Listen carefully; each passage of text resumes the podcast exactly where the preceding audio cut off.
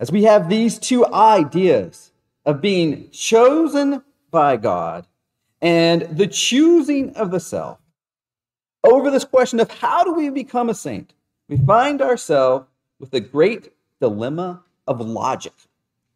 And here is logic's dilemma an action cannot be fully attributed to both God and the self. That is what logic tells us. Logic says if God chooses us, then the self cannot. And our volition, it's only an appearance of things that are already predetermined. Logic says if the self chooses God, then God cannot force it upon us. And we say, look at the choices that we've made. Doesn't that match what we've seen?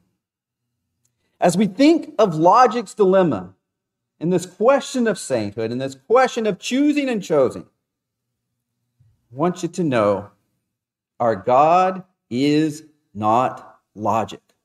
And logic is not our final determiner of truth. Absolutely, we are rational beings, and we live in a culture that has deified rationale. In other words, it has to be logical to be true. It has to fit into this pattern of what we think is possible for it to be possible. And in this rational world that we live in, we have rationally minded Christians who will say you have to pick one. You have to go heavy on the one to make sense of the other. Today, as I am speaking to you, I encourage you to not give credence to the deification of ration.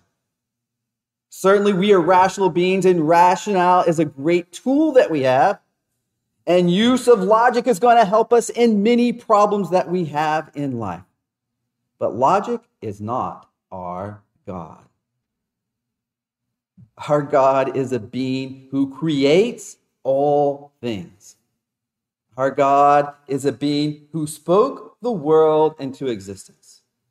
Our God is a God who sent his Son into the world so that we might be in relationship with God.